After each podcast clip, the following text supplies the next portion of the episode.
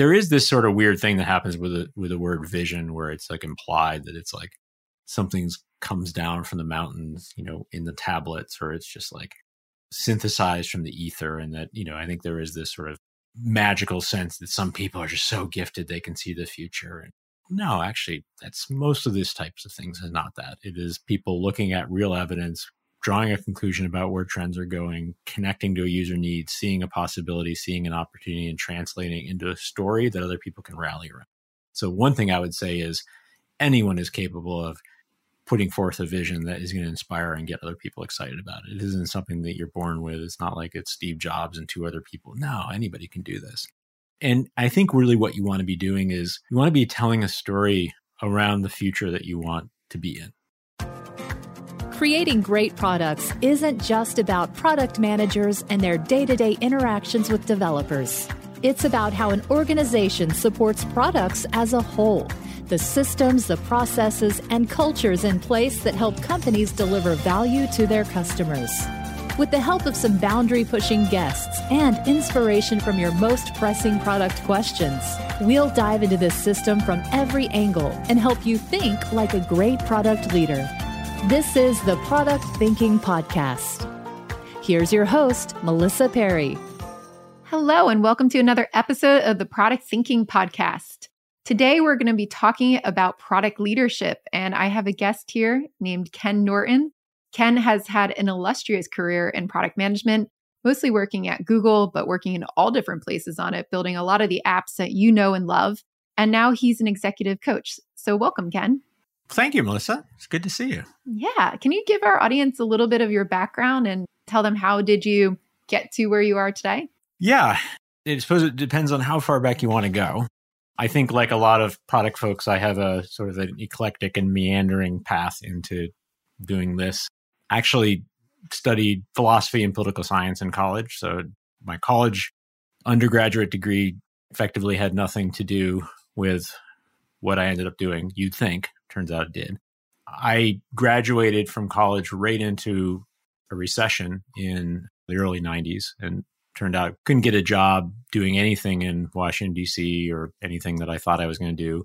And so I sort of fell back on what I knew how to do, which is hack around with computers. I had been doing for a long time and actually got a job working the phones for Microsoft in Western New York, basically doing phone support for at the time was Microsoft Word and Excel. And that was sort of my path into software development. And within a year or so, I had actually joined the development team. And that was the early days of the web and sort of brought my career up. Moved to San Francisco in 1996 to work for a company called CNET, which was one of the earliest web companies, one of the few pure web companies in the mid 90s. Ran software engineering teams there, became a sort of a technical leader and then some point, and I'm not quite sure when, became a product person. And I don't know exactly when it happened. I sort of know the sort of before and I know the after, but I'm not I'm not sure I can actually pinpoint when did I become a product manager and stop being an engineer, but it was somewhere around that point. What brought me into it was I was one of the engineers that people liked bringing into non-engineering conversations for whatever reason. They like to drag me along to meet with salespeople, meet with marketing, meet with whatever. I had the combination of both enjoying it and no one else wanting to do that job on the engineering team. And so that's sort of what led me fundamentally down this path and became product management. Moved into various different product roles, worked at Yahoo for a long time. Eventually, that brought me to a, a startup company called JotSpot, which was one of the first Web 2.0 interactive apps. If you think of Airtable, Notion, a lot of the sort of current generation of those types of collaborative tools. We were one of the earliest versions of that. I was VP of product there. We were acquired by Google and moved into a product role at Google where I spent uh, some 14 years working on products such as Google Docs, Google Calendar, mobile maps. I was in Google Ventures for a while. About two years ago, left Google to become a full time executive coach. That's great. Such a fun career trajectory there. And I think You've worked at a lot of the companies. I feel like we talk about where good product management came from. A lot of the people that we talk about who've been doing product management the longest, they worked at Yahoo or, you know, some of them were at AOL, Google, all those different places. For you, What have you observed between then and now about how product management has changed or matured? Yeah, it's interesting. I well, I started writing about product management in about 2005, and part of the reason I felt motivated to do that was I don't think anybody really understood what the job was, and I felt like I was I was sort of defending the job in some ways. I was trying to make a case that really this thing should exist. You should have somebody who is between engineers and customers and users. And so it, it felt a little almost we were trying to make a case to even exist. And a lot of my first jobs as a product manager, it did feel like no one asked me to show up and here I am and I'm supposed to help out in some way and everyone's asking like what do you do? We've never had anybody do this before. Like what's the point? Is this marketing? Is this product? What is this engineering? What is this? And the shift, you know, in those 20 years or so has been pretty substantial from not feeling like we have to fight for our very existence to almost, I think, a pendulum swinging very far the other direction, which is product becoming so popular, almost overly popular to the extent that so many people want to become product managers. Everyone wants to try to break in. Companies are hiring lots of product managers. And so I think the biggest shift I've seen is from sort of this nascent upstart concept that we felt like we were trying to argue for to you know now here it is i think pretty established people people understand that there is a role although i think there's a lot of debate and dispute what exactly the, that job does i think that maybe we're we've gone kind of the other extreme which is everyone hires a product manager but not everyone necessarily agrees on what that person is supposed to do yeah i found a similar thing when i, I started consulting in around 2014 and when I did, I originally wanted to start product management consulting. And I, I kind of fell into it because a lot of people I'd worked with before called me and said, Hey, like you're freelancing now. Can you come help us? Because we don't do product management the way that you did when we worked together. Like, can you teach the people around me how to do it like that? And there'd be some places where, you know, I tried to further that. I liked freelancing, I liked consulting. So I said, you know, I want to go do more of this. And I get into such arguments with people that they didn't need product management and it wasn't a thing. So to me, it's almost shocking like how fast and rapidly it changed, like you talked about. But I know I keep telling people, I'm like, people have been doing this for a very long time. It's not brand new. like there's people like Ken and there's people like Marty and everybody out there has been product managers for a very long time. This isn't a brand new field, but I do think it's getting a lot more standardized.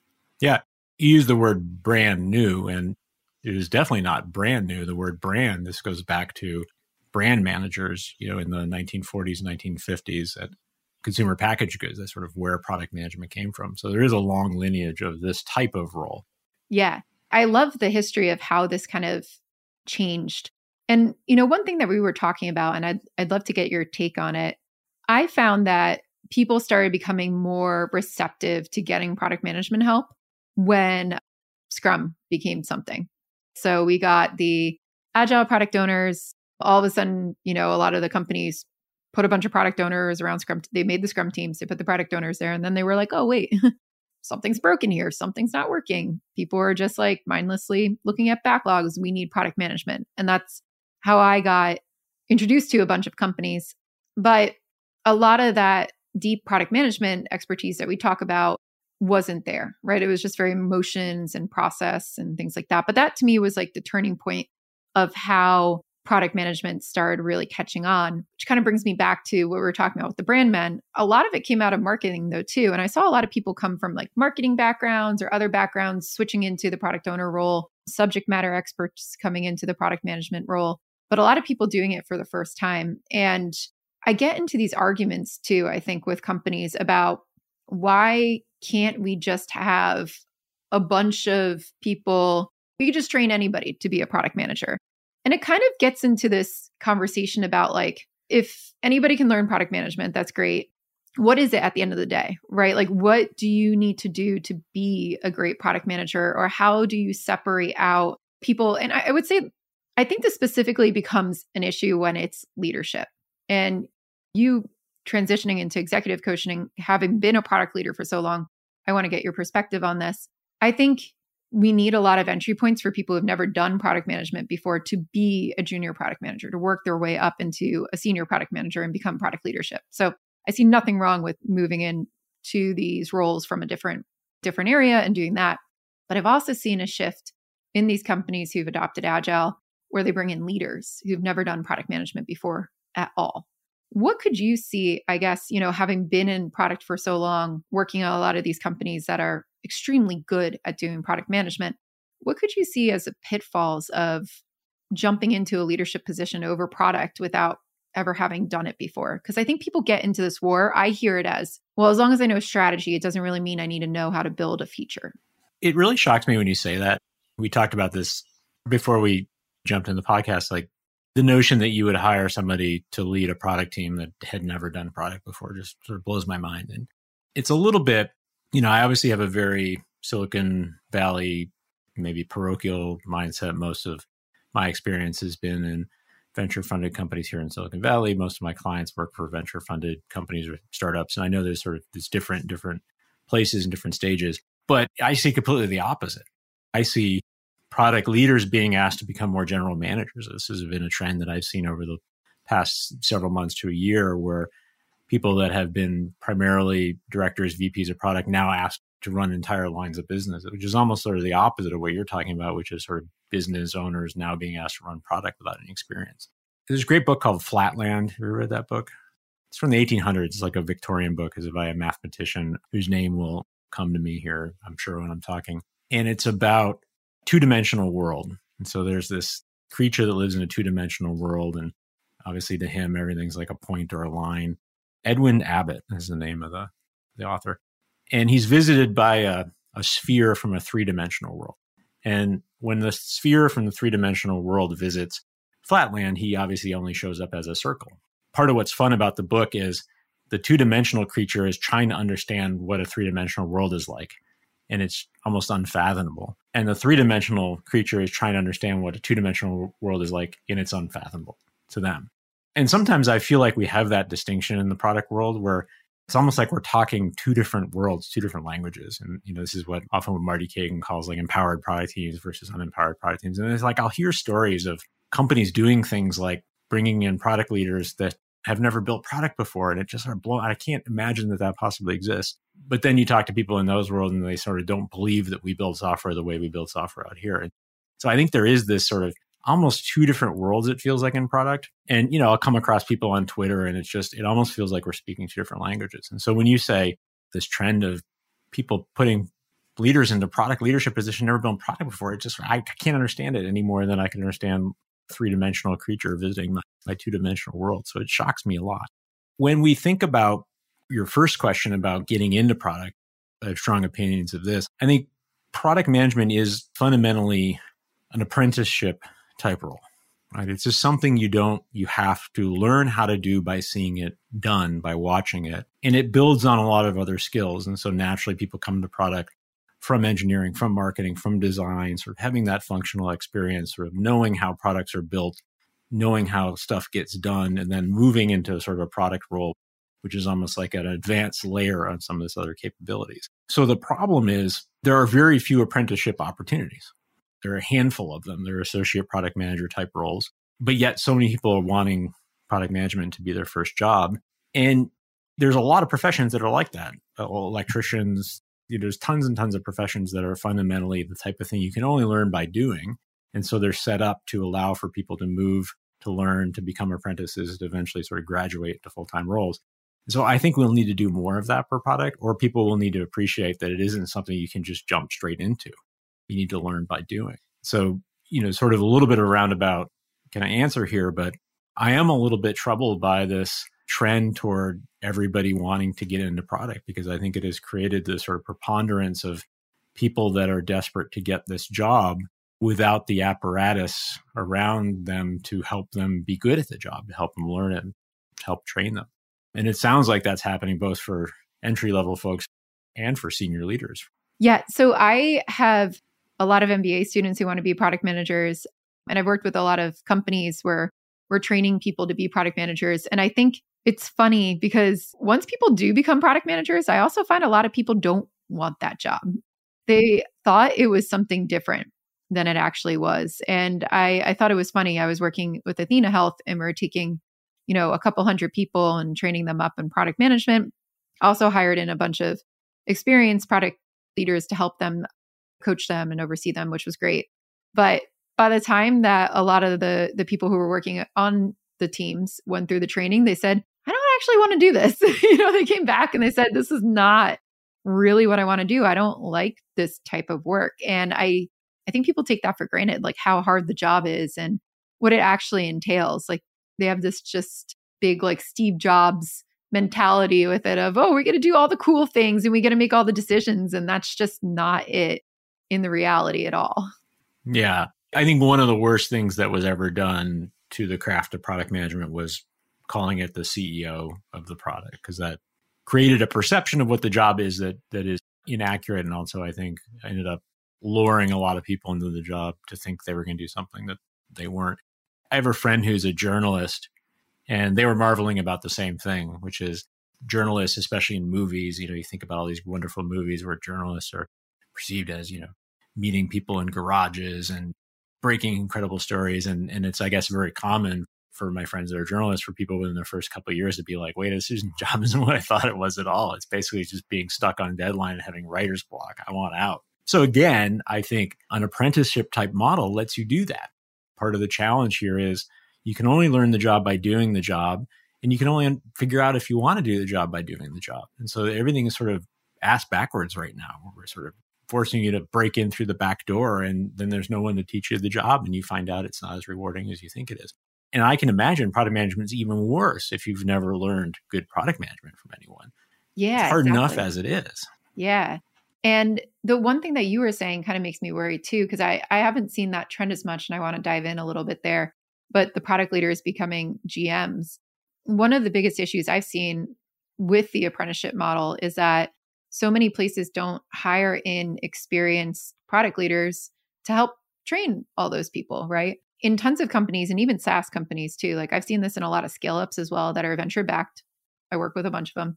And they hired in a bunch of really smart people and made them product managers, but they never hired in a leader to oversee it.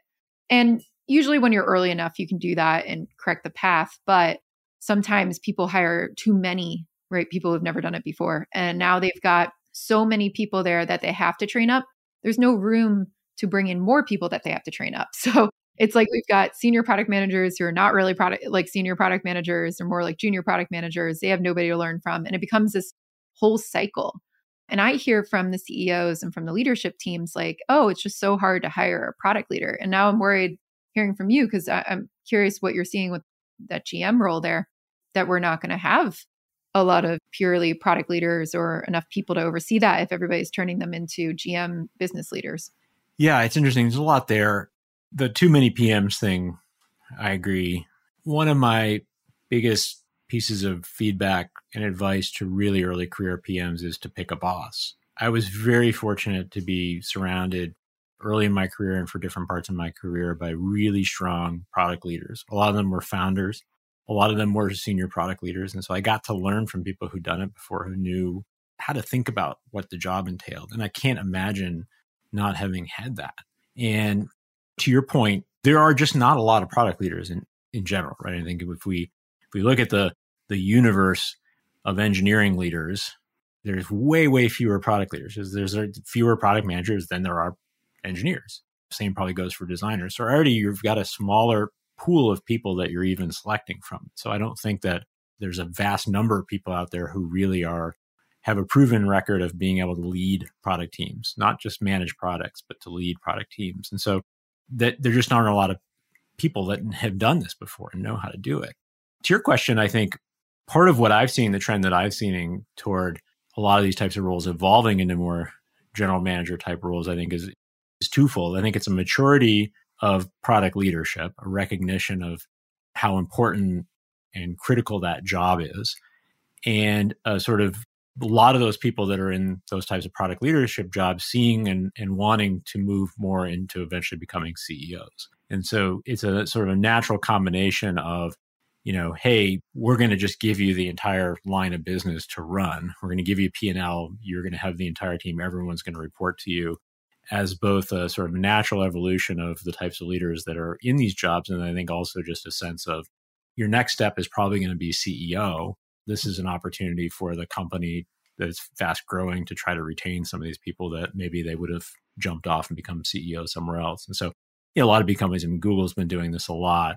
Big companies like Dropbox, there are a lot more of these types of GM roles where if you look at who's populating them, they're people that have been in product leadership roles. And so I think that's a good trend because I think it definitely sets these folks up to being able to own and, and manage more of the business. And ultimately, for those that want to become CEOs, it's a logical step. But yeah, I mean, in terms of like the pool of product leaders, like that, it's an additional depletion of the number of people that really are, I think are fully qualified to take on a, a chief product officer or VP of product job. There's just not the very many people that, that have done that job or capable of doing that job. Yeah, I like part of me is really excited because I feel like a lot of people don't see product roles as partly a business role too. It's mostly a business role, I'd, I'd say. So that transition of being a product person and moving into a GM role, I'm like, yay, those companies get it. They see how important product is to the business. Like that makes a lot of sense. And on the other hand, I'm like, oh, but where are all the product leaders going to go if they all want to become GM? So I see both sides of that, and that makes me nervous. But I'm curious from for you too, you had been a product leader, worked at Google for a long time, and now you're doing executive coaching and not specifically product leadership coaching, from what I understand, more like general executive coaching. What made you want to go that path? Yeah, it's a good question. Uh, so I coach executives, many of whom are product leaders. And so I certainly coach lots of chief product officers, VPs of product, also coach a lot of CEOs, founders, non sort of product people but these mostly folks are executives. I think for me, it was wanting to do the work that I found most fulfilling as a product leader, which is to help deeply connect with people and develop them and help them get better at their job, help them just grow as human beings, help them reach their full potential.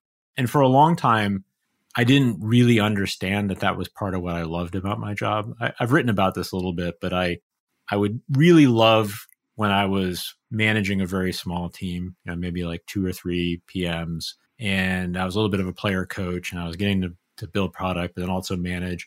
And then eventually I, I would get promoted or my team would grow. And then I would feel like I had too many people.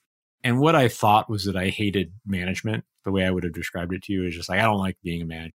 I don't like managing.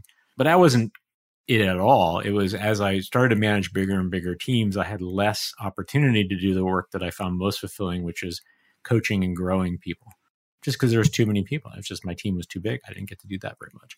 And so as I sort of began to understand what it is I loved most, what I missed the most, I started to recognize that it is this deep investment in the growth of other people. And so that naturally led me to do coaching more. That I did more of that in my days at Google Ventures. I got an opportunity to do that with the portfolio. When the pandemic happened, I was like, okay, I'm ready for something new. What if I just did that full time? So that kind of what brought me into it so you know i work with about 20 leaders at a time. These are folks that are you know again lots of ceos lots of founders lots of chief product officers vps of product some at big companies like google and facebook some at startups very early stage. And my full-time job is to work with them to help support and, and help them grow and achieve whatever it is they want to achieve. And it's incredibly rewarding and i and i think because i i coach the whole person we we certainly talk about product related things and product leadership related things. But ultimately, I'm helping them grow and develop as humans, as leaders. And so my interests probably are, I would say, maybe a little bit more around what does leadership mean than the product side of it. But certainly that's a component of it. So when you talk about like coaching the whole person too, what types of things do you see executives need to consider instead of just, you know, the product pieces or the tactical components of their job?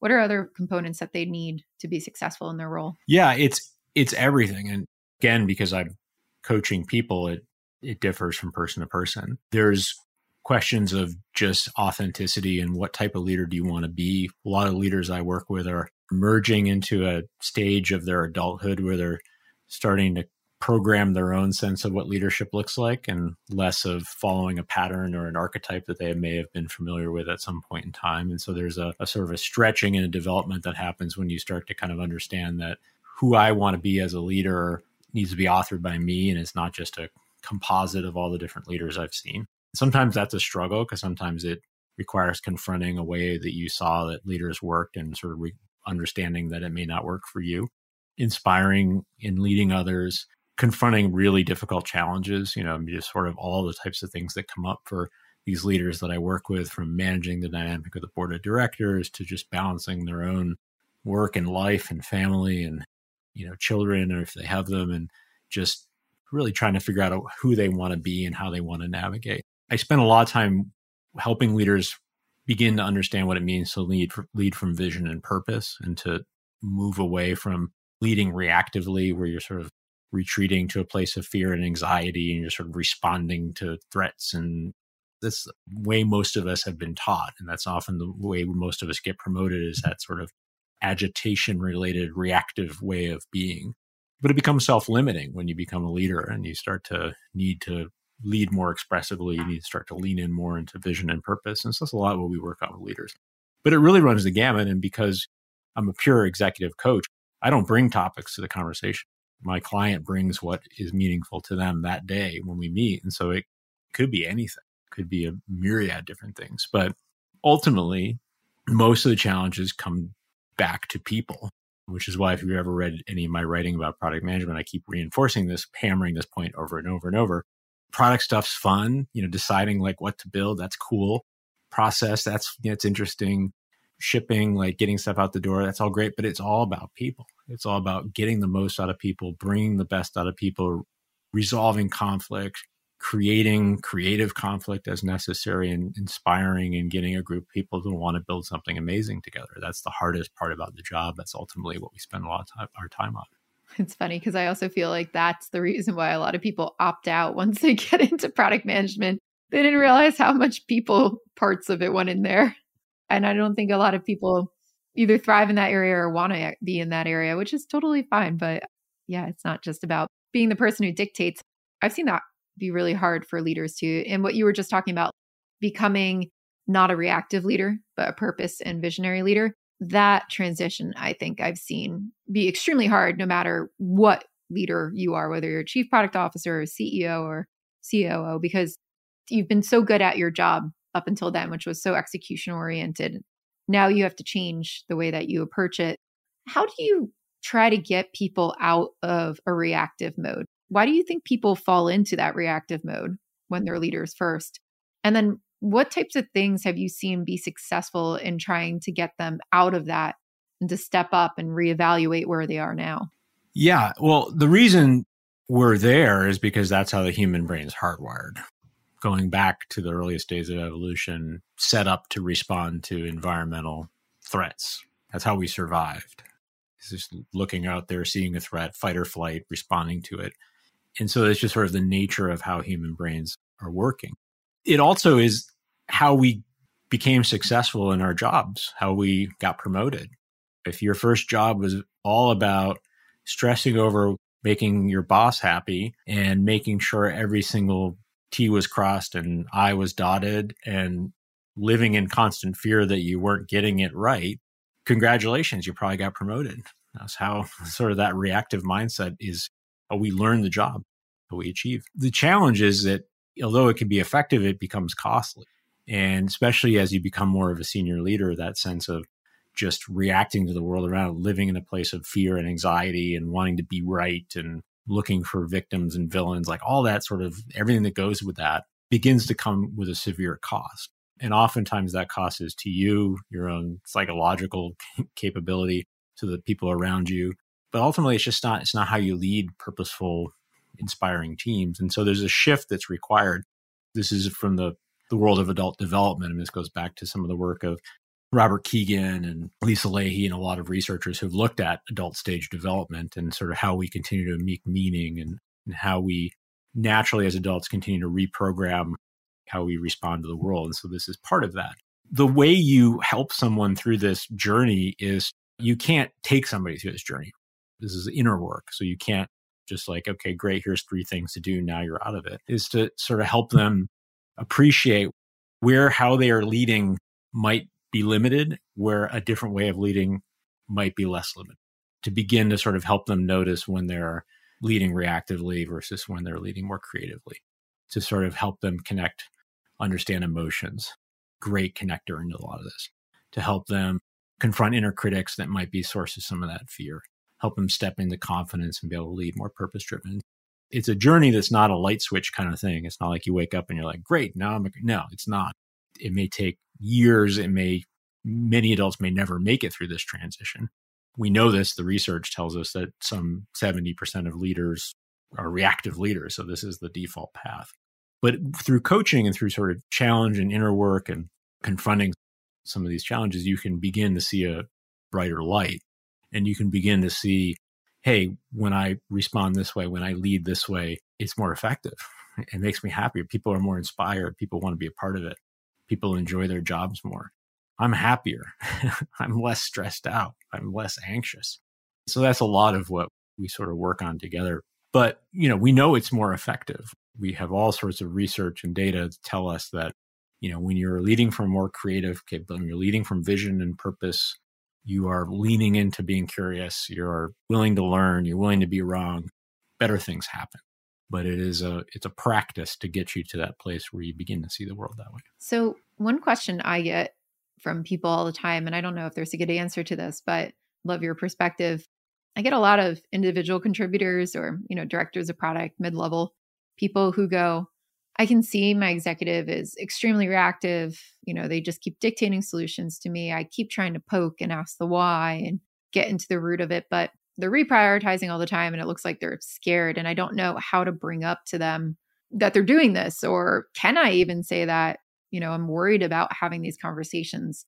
When you are working with executives who are trying to make the shift, you know, how do they come to the awareness that they need to? And if you were somebody on a team, is there anything that you could do to maybe surface this up or help point somebody in the right direction? A lot of the leaders I work with are the leaders in the company. And so they're mm-hmm. fundamentally, if they're accountable to anyone, it might be a CEO or it might be a board. And so they have more creative direction to determine the culture of the organization and sort of how things operate. So they're they're less sort of beholden to a boss that may run them a certain way. This part of the joy I get from this work is knowing that these leaders do have a lot more creative control over their environments, right? Because you can be like, well, that sounds great, but this is how it's done, and there's not much I can do about it. I think it is for many people, you might be in an environment, and you probably are an environment that is a very reactive environment. Whenever you hear somebody's, my boss keeps saying, we keep missing deadlines. You're like, okay, it just told me a lot about how that company works, right? And it told me a lot about how you operate and the fear driven environment that you're a part of. There's work you can do to try to change the environment and to push back on the environment and to show that there's a better way of working. You can certainly maybe create air bubbles for you and your team to operate in a certain way. But ultimately, if you're a mid level product leader, an individual contributor at a company, and, and this entire way of operating is this way, it's probably going to be very hard to change it. Now, the awakening you might have is to start to realize there might be a better way, and maybe that is somewhere else, and now you know how to find it. There's a lot of people that I talk to is a sort of a recognition that like I didn't believe it was possible to have a different type of environment. Now I know, now I want that. I'm going to go look for it. It's not here. That might be fine. Or maybe you need to step into more of a type of a challenger role where you are going to push back a little bit and try to create space and room for a different way of operating. Oftentimes that requires maybe a grand bargain, you know, where, hey, you know, for the next six months, let us do it this way. You're going to lay off. You're going to stop telling us what to build. You're going to stop driving us to deadlines. Give us an opportunity to show you that we can deliver something amazing for our users. Just give us some space. And if we don't, then we can retalk about it. And so there's sometimes this sort of back and forth to let us be a little bit more creative, which is, it brings tears to my eyes because as people like desperately asking for the ability to build amazing products that satisfy what their users need it, you know it's almost despite the organization's resistance but you know i believe that there can be some progress but i also think that for a lot of people i think fundamentally you might confront the reality of the environment you're in and, and realize that it may not create the space for you to be able to build products the way you want to build the products and may not create space for you to be able to lead the way you want to lead and the, the consequence that might be it's time to go somewhere else. I'm glad I'm not the only person telling people that.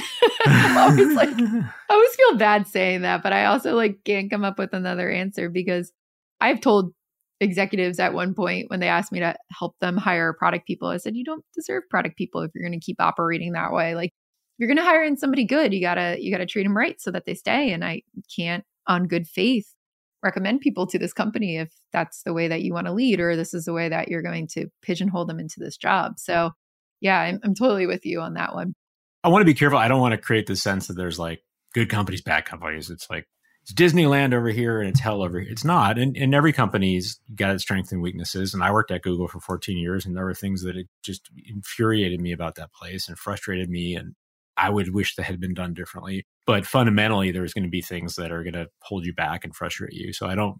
Anybody's listening to this is like, oh, there's parts of my job I don't like. I guess I'm at a, one of these bad companies. I don't think that's the yeah. case at all. But do you feel like you have the room to be able to do incredible things and you and your team are able to tap into your creativity and purpose and vision and you're able to connect directly with customers and users and understand what they want and build that and test it. And those are sort of the raw ingredients that we're talking about here. And for a lot of people it seems like these companies are just not hardwired to allow that. Yep totally agree. So you were at google for a long time and you saw a lot of different areas. How do you feel like space was created for you to go out and do amazing things because like you built Google Docs, you built Google Calendar, like literally use it every day. and those are fantastic tools and they really changed I think how people collaborate and work and do different things. So when you're looking back on, you know, product management at Google, what do you think were some good things that Google did that whether you're B2B or B2C company like people need to embrace and do with product management, especially with leadership?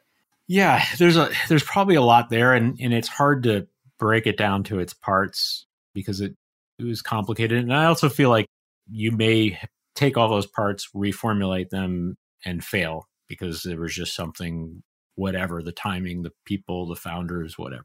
The things that I always appreciated as a product manager and as a product leader at Google was a sense of ownership and empowerment. You know, I remember thinking going into these meetings with like Larry, Sergey, Eric, these leaders where you're presenting a product plan, I remember feeling like if we're all on the same page, like my tech lead, me, my design lead, or my eng director, me, you know, it really did feel like if the team that is building this product is unified and on the same page and passionate about something that it didn't really feel like there was a lot that was going to stand in our way they might challenge us to look at something different. They may push us, often push us to think bigger, right? It was much more of like, this isn't big enough, go bigger. This is inspiring. It needs to be more. But it really did feel like we as a, you know, as a team of people that are building this product, we're sort of empowered to decide what's the best thing to build, what's the best way to accomplish what it is we're going to accomplish. And at Google, you know, we famously use OKRs, which meant, you know, we were accountable to a big objective, which is something that was a big picture, ambitious way to express what we were all about. But it was up to us to figure out how to connect the dots, right? So at Google, it was like, we want to see you on the summit of Mount Everest by this time next year and go at it, right? And it was up to us to go, wow, that seems crazy and ambitious. The summit by this time next year, I don't know. What should we do? When should we build it? Should we climb? Should we fly? Should we build a helicopter? Let's try this. Let's try, you know. So we were the ones that felt like we were fully accountable and in charge of the how. And that was really inspiring, right? Because it was like nobody was going to say, and oh, and by the way, by this time next week, you have to have all your gear lined up. Oh, and by this time next month, you better have base camp number one identified. We want to sign off on it. That's how most companies are built. It was just like next year, this time, summit of Mount Everest, go. And there was also a sense that this is ambitious if this time next year we're at 26,000 feet, that's a pretty inc- incredible, right? So it wasn't a like, oh, and you have to hit your deadlines, you have to hit your goals. It was, we're going to set something big, audacious, and it's up to you to figure out how to get there. And so there wasn't ever time where I felt like somebody was undermining me, second guessing me, micromanaging me.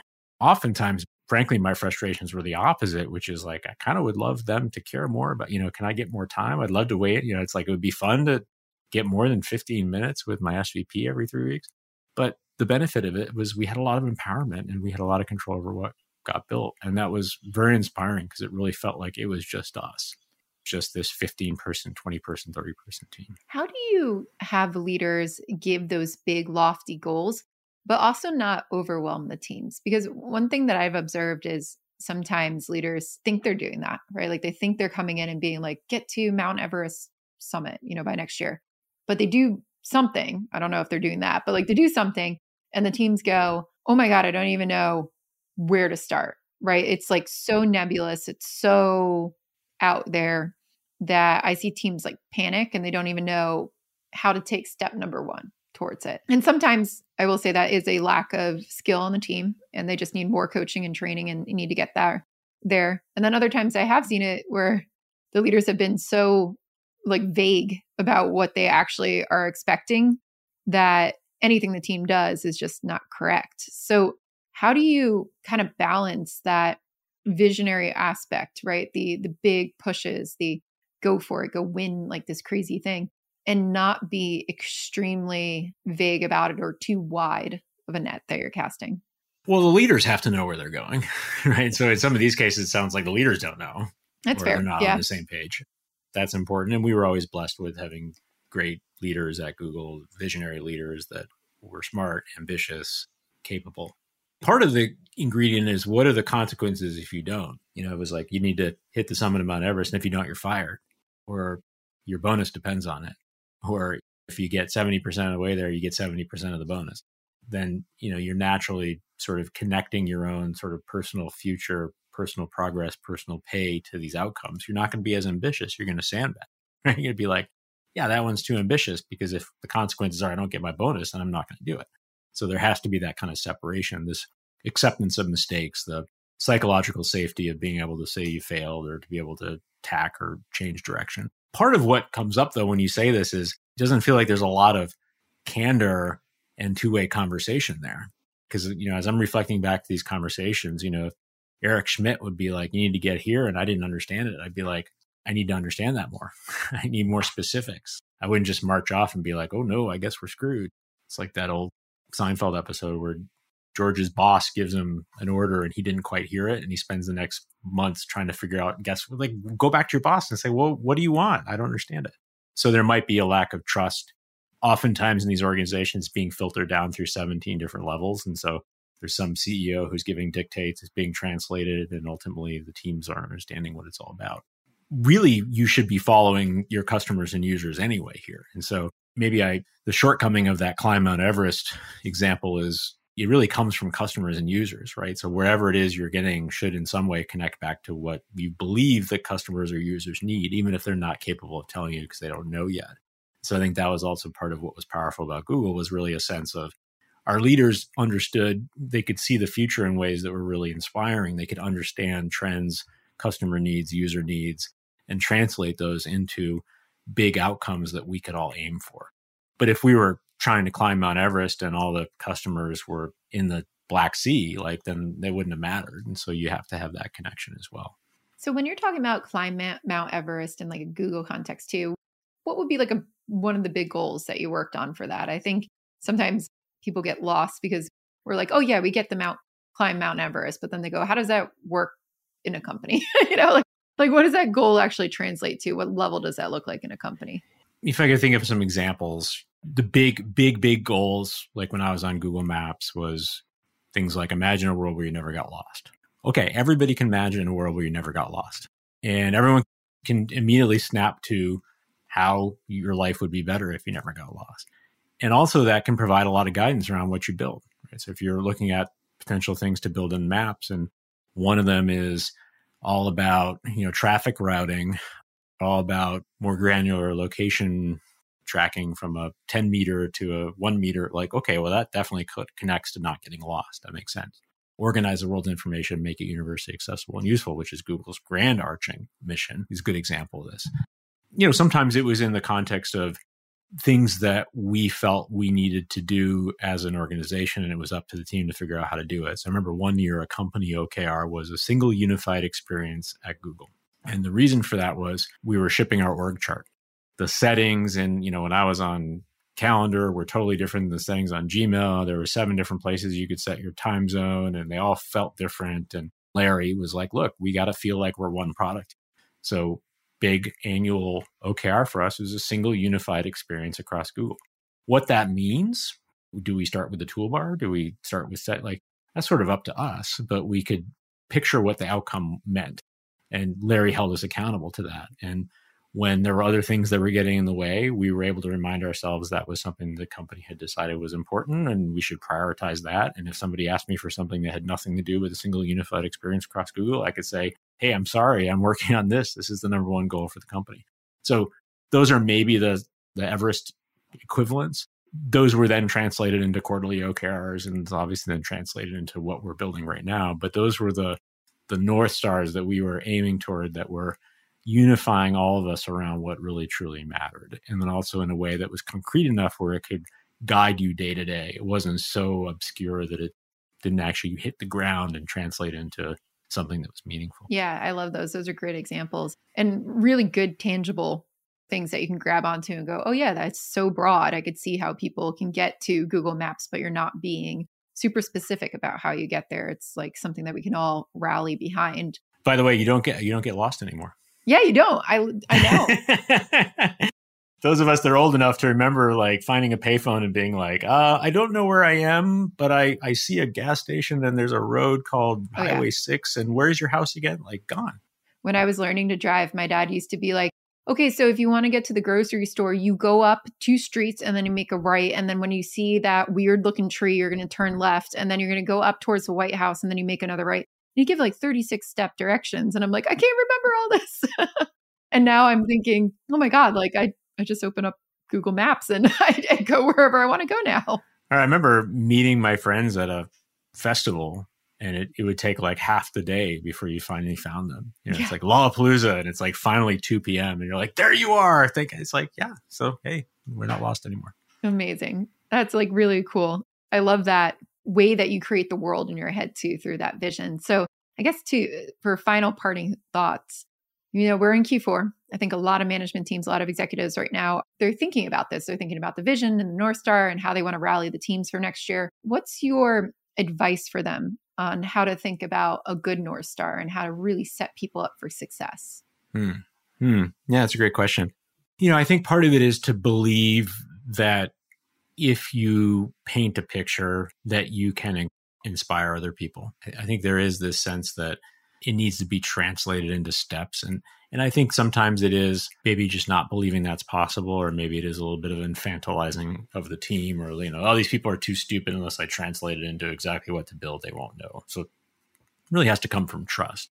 There is this sort of weird thing that happens with a with the word vision where it's like implied that it's like something's comes down from the mountains, you know, in the tablets, or it's just like synthesized from the ether. And that, you know, I think there is this sort of magical sense that some people are just so gifted they can see the future. And no, actually, that's most of these types of things is not that. It is people looking at real evidence, drawing a conclusion about where trends are going, connecting to a user need, seeing a possibility, seeing an opportunity, and translating into a story that other people can rally around.